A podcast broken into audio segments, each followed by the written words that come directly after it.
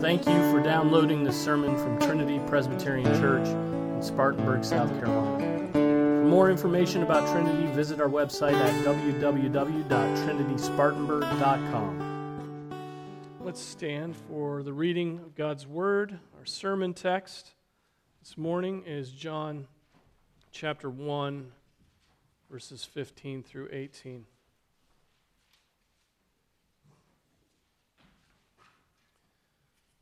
I'm going to start at 14 and read through 18.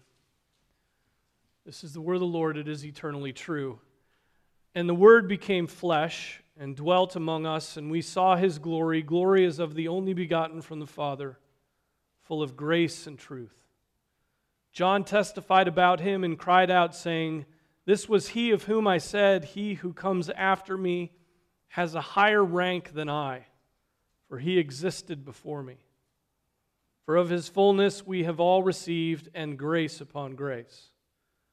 For the law was given through Moses, grace and truth were realized through Jesus Christ. No one has seen God at any time. The only begotten God who is in the bosom of the Father, he has explained him. This is the word of the Lord. Let's pray. Father, we thank you for your word. We thank you that you have given us this inspired work, Lord, and that we can know you truly. We can know, um, know you as you have revealed yourself. And so, Father, as we come to this passage, we pray that you would give us your Spirit, who would illumine this word to us and help us to understand. And as we understand it, Father, that I, I pray that it would, it would um, help us to live our lives by faith. We pray in Jesus' name. Amen. You may be seated.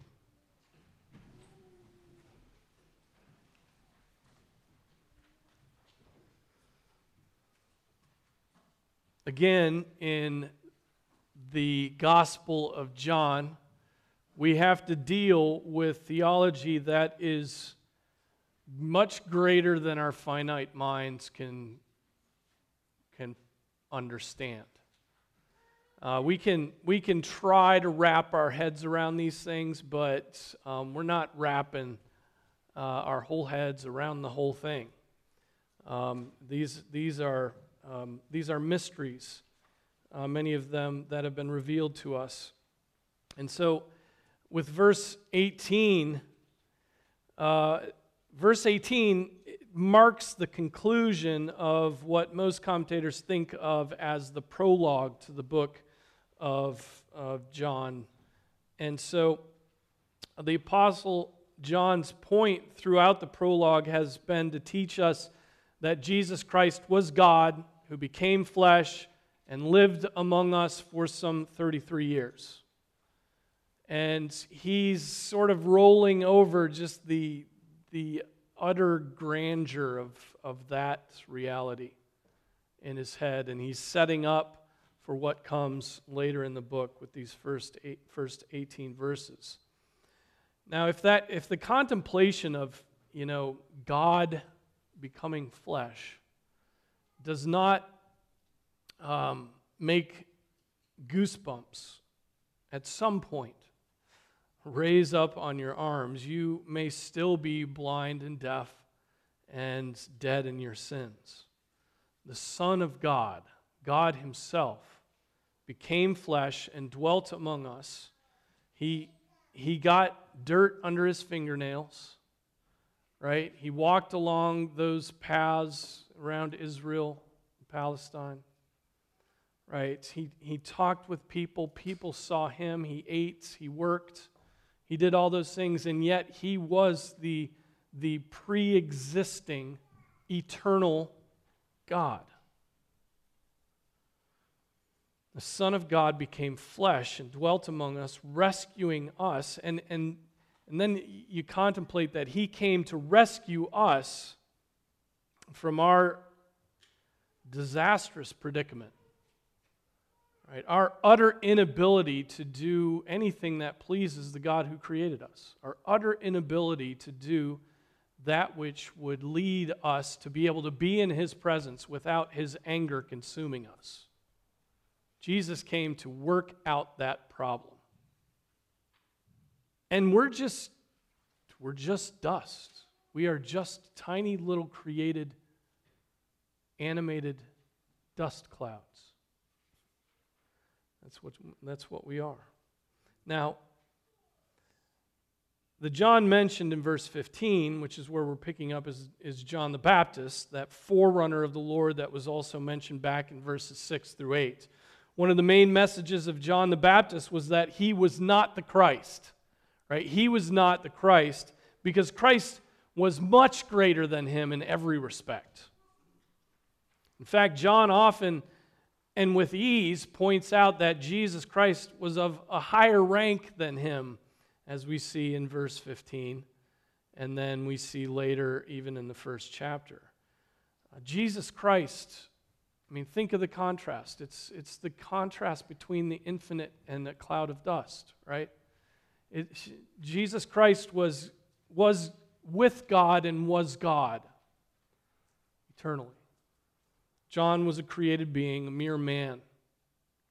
Jesus Christ, the incarnate Son of God, is light. John was not the light, but came to testify about that light. Jesus Christ made the world, John was made. Jesus Christ's glory was seen by a few apostles at that transfiguration, and he was full of grace and truth. John was a sinner, though a prophet. Right? He any light he had was by uh, a derivative, right? It came from from Jesus.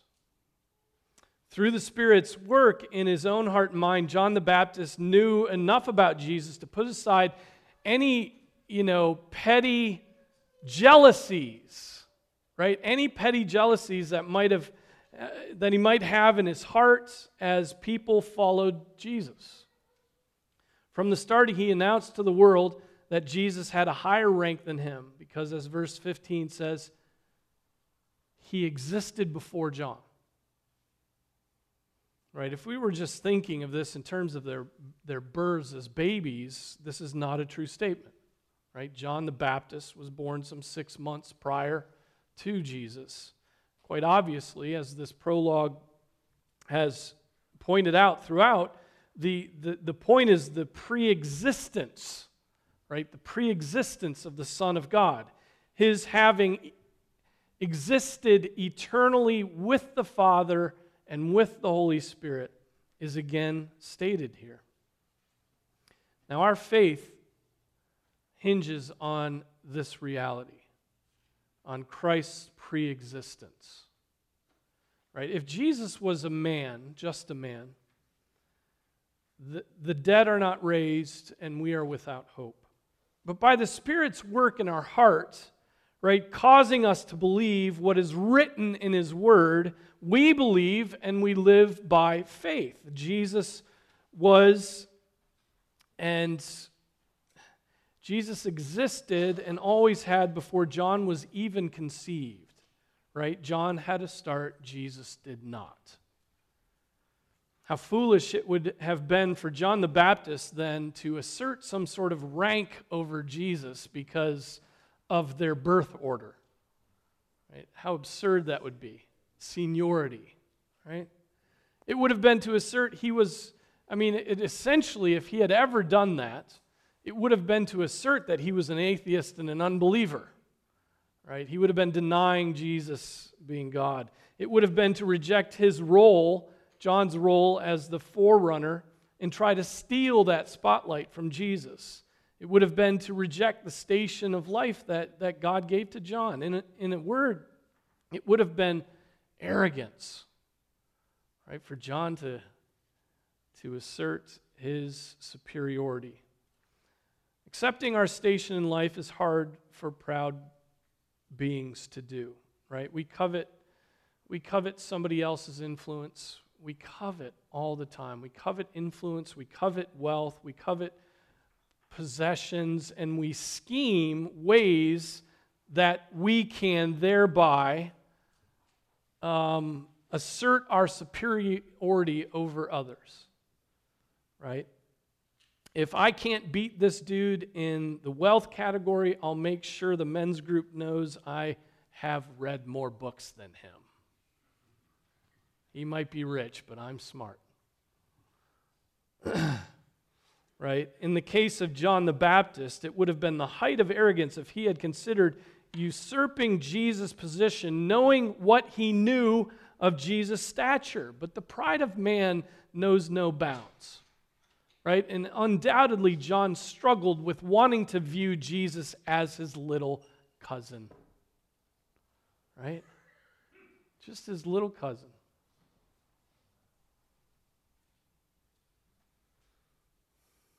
Only the Spirit's sanctification, only by that, would he be, have been able to overcome that pride of his heart. We all think we should be in our boss's position, but the sanctified man realizes and accepts that he is not in his boss's position.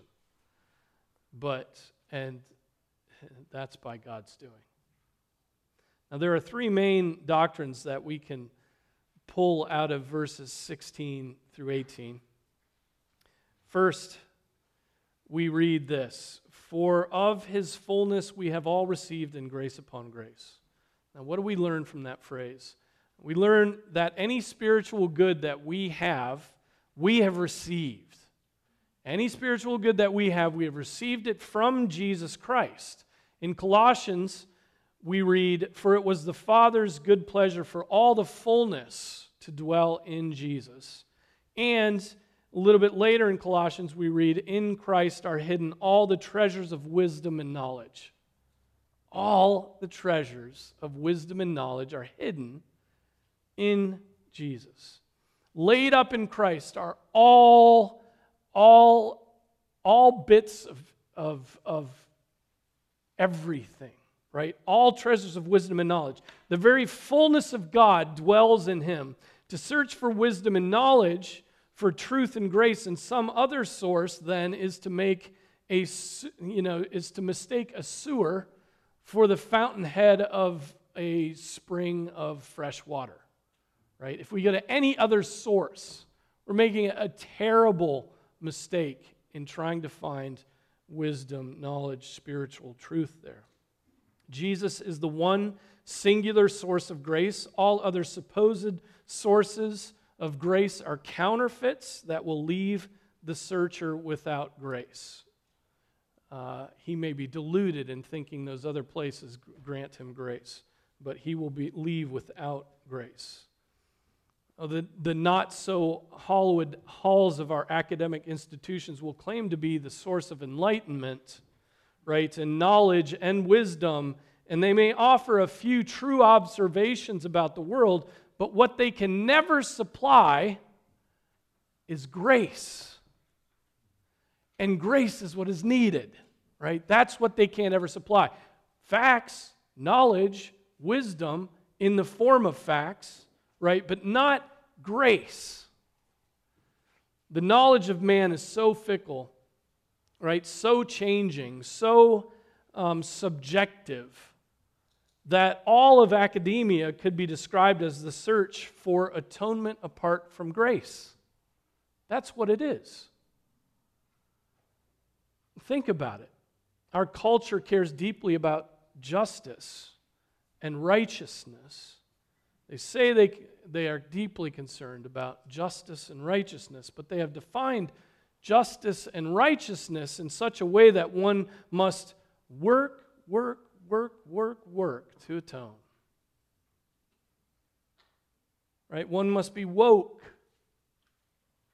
Right? One must be woke, repenting of things that are not sins, like skin pigmentation. That's hard work. That is insanely hard work to repent of that. One must, um, corporations, right, are training their employees to be less white, for example, um, Coca Cola. And then conversely, like, right, Planned Parenthood is training their clients to be less black. Right? And so get to work becoming, in other words, no matter how hard you must work, get to work becoming in order to atone for your sins or for your ancestors' sins and your hapless retention of your ancestors' sins, right? There's no grace in this scheme. There's just no grace in this scheme. It's all works. It's, and the, the end of it really is just self immolation. Right? You know what immolation means self immolation. You may as well just set yourself on fire and die. Because you will not be able to overcome the standard of justice and righteousness that people have set, because it's not a standard of righteousness and justice. There's no grace, right? And grace is the acknowledgement that you're a wretched sinner, that you could not possibly atone for your sins, and yet God gives you forgiveness of sins when you put your trust in Him by faith, right? In other words, fallen man thinks he can atone for himself apart from God. Such is the foolishness of every form of religion outside of biblical religion right? The, the Word of God teaches us that it is much harder for man to be atoned, even than the impossibilities we just read about. In fact, the, the, the God man must die. Jesus Christ, the incarnate Son of God, must die to atone for the sins of the world. Man is utterly unable to gain for himself spiritual blessings outside of Christ. He alone, Christ alone, can provide for our deficiency. In fact, there, there is no happiness, there is no rest, there is no earthly comfort, only self annihilation outside of Jesus Christ. The Father has ordered it that way because He loves His Son, and His Son will have all the glory. Calvin writes, We shall find angels and men to be dry heaven to be empty, the earth to be unproductive, and in short, all things to be of no value if we wish to be partakers of the gift of God in any other way than through Christ. Right? Everything just gets sucked of its value, right? Outside of Jesus Christ and the grace of Jesus Christ and the atonement of Jesus Christ and the forgiveness of Jesus Christ. Everything else is just sucked of its power, and yet that's what people, that's the mountain everybody tries to climb. Christ is an inexhaustible fountain of grace, and yet we seek for grace where it cannot be found in repetitive prayers and feats of strength in harsh treatment of the body, right? In wooden idols, in emotional relationships, in wokeness, in gender inclusivity, in study, in, in, in these works, works, works, works, works, education, right? No, that's all wrong. Grace upon grace is only found in Jesus Christ. All men are leveled by their utter need of the grace of Jesus Christ to overcome their deadness and their sins. All those who receive the grace of God receive it in abundance. It says, grace upon grace. I think that's speaking of the abundance with which Jesus gives that grace. The Apostle John then writes in verse 17 for the law was given through Moses, grace and truth were realized through Jesus Christ. Now, what does this teach us? This teaches us something that we don't often think about, and we don't often think about in the context of, oh, the, the, the happy um, theonomic postmillennialism of our day that I bump up against. This teaches us that the law was inferior to the gospel. Okay? period, stop. That should not be a controversial statement at all, right? But in some circles, it would be. The law was inferior to the gospel. The Apostle Paul wrote, For what the law could not do, okay, it, it, there were things the law couldn't do. And things the law were never meant to do, was never meant to do. For what the law could not do, weak as it was through the flesh, God did. And how did God do that? Sending his own Son in the likeness of sinful flesh, and as an offering and atonement for sin, he condemned sin in the flesh. And so the law was weak, and it could not lead to atonement, it could only lead to condemnation. But then God says, okay, here's Jesus.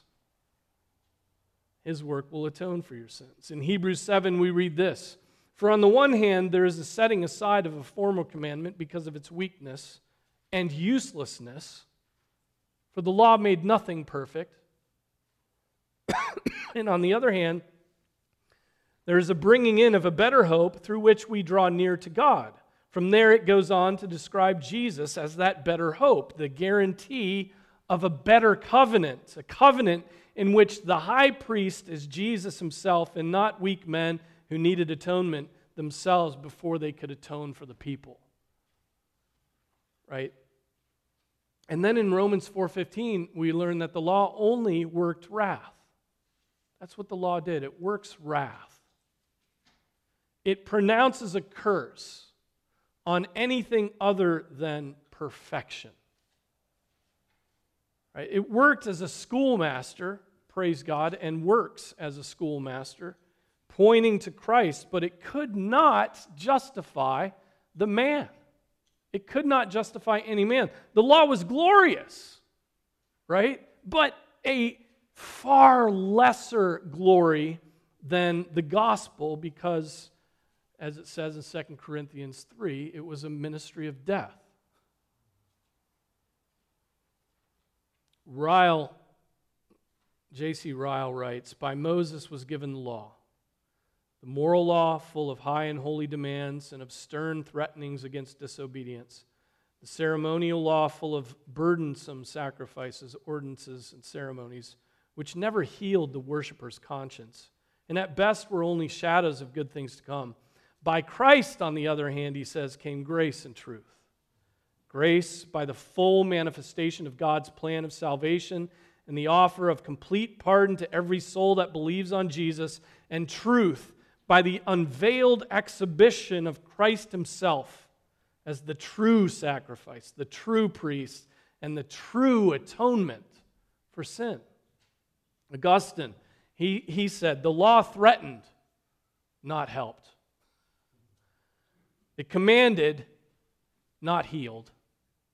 It showed, not took away our feebleness, but it made ready for the physician who was to come with grace and truth. Right? In other words, the gospel is stupendously good news that Jesus Christ came in the flesh to atone for sins once for all is or should be your complete joy. You should be gobsmacked by that reality. Right?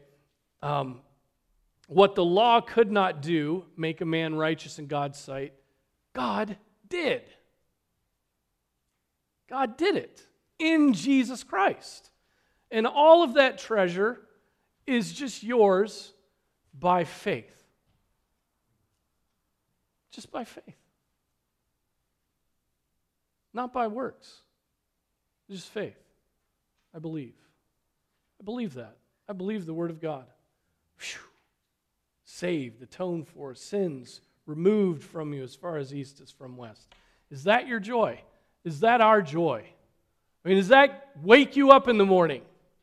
Do you get excited about walking through this vale of tears knowing that your sins have been atoned for by the God man, by Jesus Christ?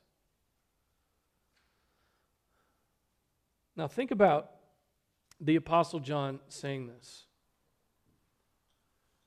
he was running directly up against his Jewish brethren who would not take kindly to someone usurping Moses' position. Right? He's running directly head up against the Pharisees. If the Jews during this time were proud of anything, they were, I would say they were proud of two things uh, closely related the temple and the law. Right? All of that could be summarized in Moses. They were enamored of Moses. John the Baptist was announcing that Jesus was greater than he. Right? And John the Apostle was announcing that Jesus was greater than Moses. And he makes a very simple argument grace and truth far surpass law. Calvin argues In the law, there was nothing more than a shadowy image of spiritual blessings, but that they are actually found, but now they are actually found in Jesus Christ. Not just shadowy pointers, but they're actually found. That grace is found in Jesus. And we obtain in Christ that grace, that unconditional forgiveness of sins and the renewal of the heart, which the law could not at all bestow. The law could not do that. God did in Jesus what the law was never designed to do, as hard as the Jews might have tried to make the law do so. And that is good news, right? That is good news. It's glorious news. God has made your justification possible through the, the birth, life, death, and resurrection of His Son. The law could never do that, would never do that.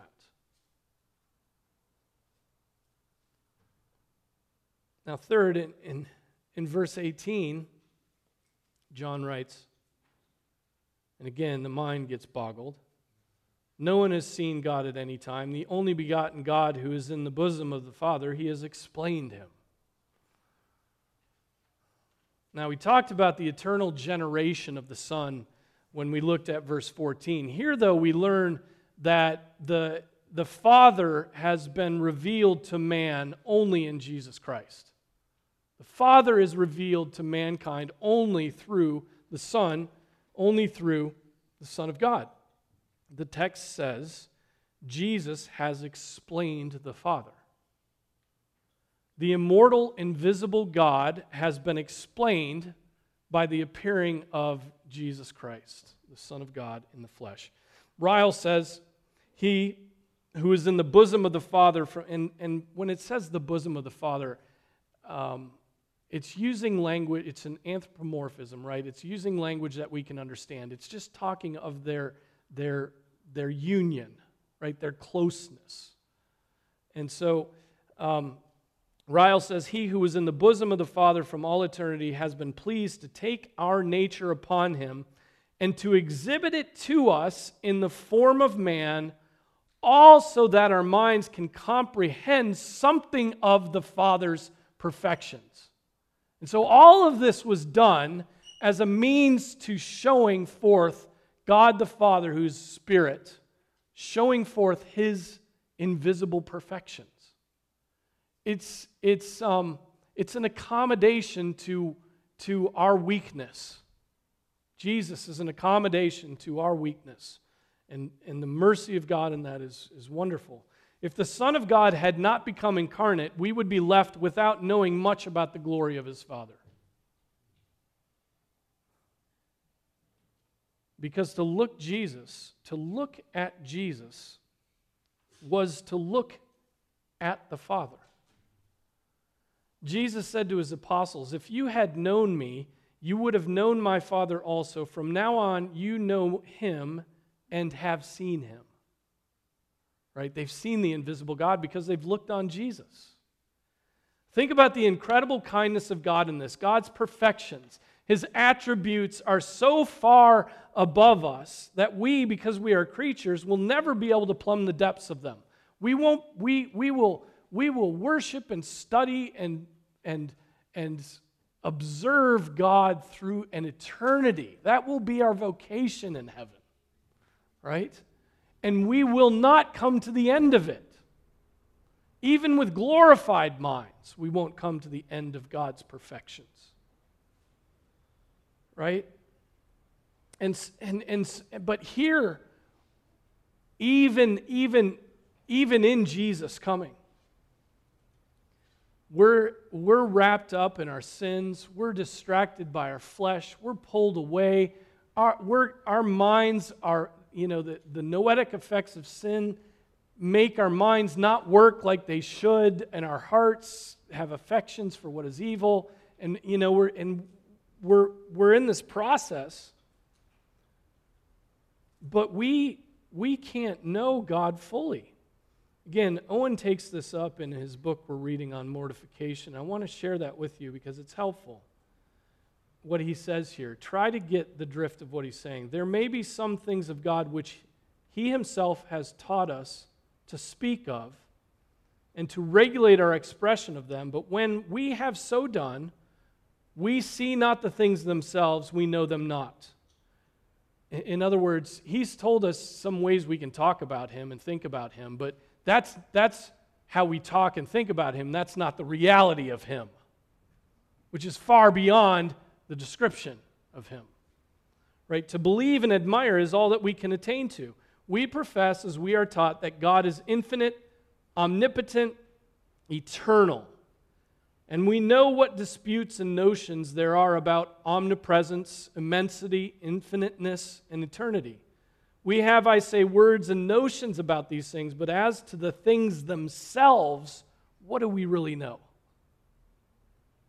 What do we comprehend of them? Can the mind of man do any more but swallow itself in an infinite abyss, which is as nothing, give itself up to what it cannot conceive, much less express? Is not our understanding brutish in the contemplation of such things as if it were not?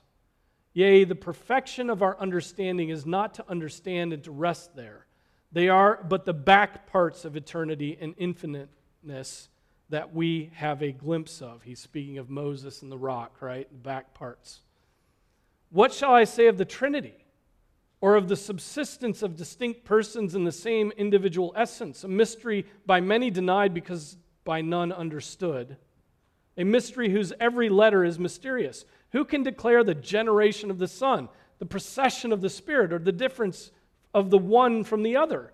But I shall not further instance in particulars that infinite and inconceivable distance that is between Him and us keeps us in the dark as to any sight of His face or clear apprehension of His perfection. We know Him, this is the last sentence, we know Him rather by what He does than by what He is by his doing us good than by his essential goodness. Right? And how little a portion of him, as Job speaks, is hereby discovered. All of that to say that the infinite cannot be comprehended by the finite. What God is in and of himself, I mean, the, the scriptures lisp to us so that we can, can understand it right? But, but what God is in and of himself is, is immense and astonishing and incomprehensible. Owen is speaking to the unfathomable depths of the creator of all things visible and invisible. We might expect, if we were not so proud, that we would only understand a fragment of his immensity. And yet, think of the incredible presence of the Son of God in the flesh now. This was, in a sense, God using baby talk so that we might understand what he was saying, so that we might know more of him. The Son's incarnation, this revealing of the character and the power of God in the flesh, is God stooping down to teach dust about himself. It is God making himself comprehensible, though not completely so, to flesh and blood.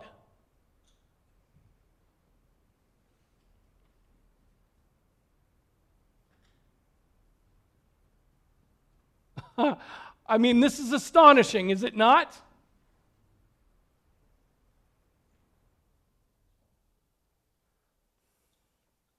Wonderfully, by the inspiration of the Spirit of God, those men who looked on Jesus physically and walked with him and received his teaching, they wrote down for us what they had seen and felt and known. And so, through that word, that these men, inspired by the Holy Spirit, set down, we now gaze upon Jesus Christ. We gaze upon him through this word. We set eyes on him and begin to know the Father because we gaze at him through this word. For this reason, Paul writes in 1 Thessalonians, we also constantly thank God that when you received the word of God which you heard from us, you accepted it not as the word of men, but for what it really is the Word of God, which also performs its work in you who believe. What do we learn about God through Jesus? We learn that God is wise, that He is powerful, that He is holy, that He is angry at sin, that He's a lover of sinners. Think of the entire life of Jesus, the infinite becoming finite, limited in space, so that you might live happily in the presence of His holiness. The communion of Father, Son, and Holy Spirit is shared with us who, who will bask in His glorious light eternally. Right? Think, think of that. Jesus has revealed God to us. What immediately comes to mind is that we should honor Jesus Christ. Right? Are we honoring him? Ryle says Christ is the meeting point between the Trinity and the sinner's soul. He's the meeting point between the Trinity and the sinner's soul.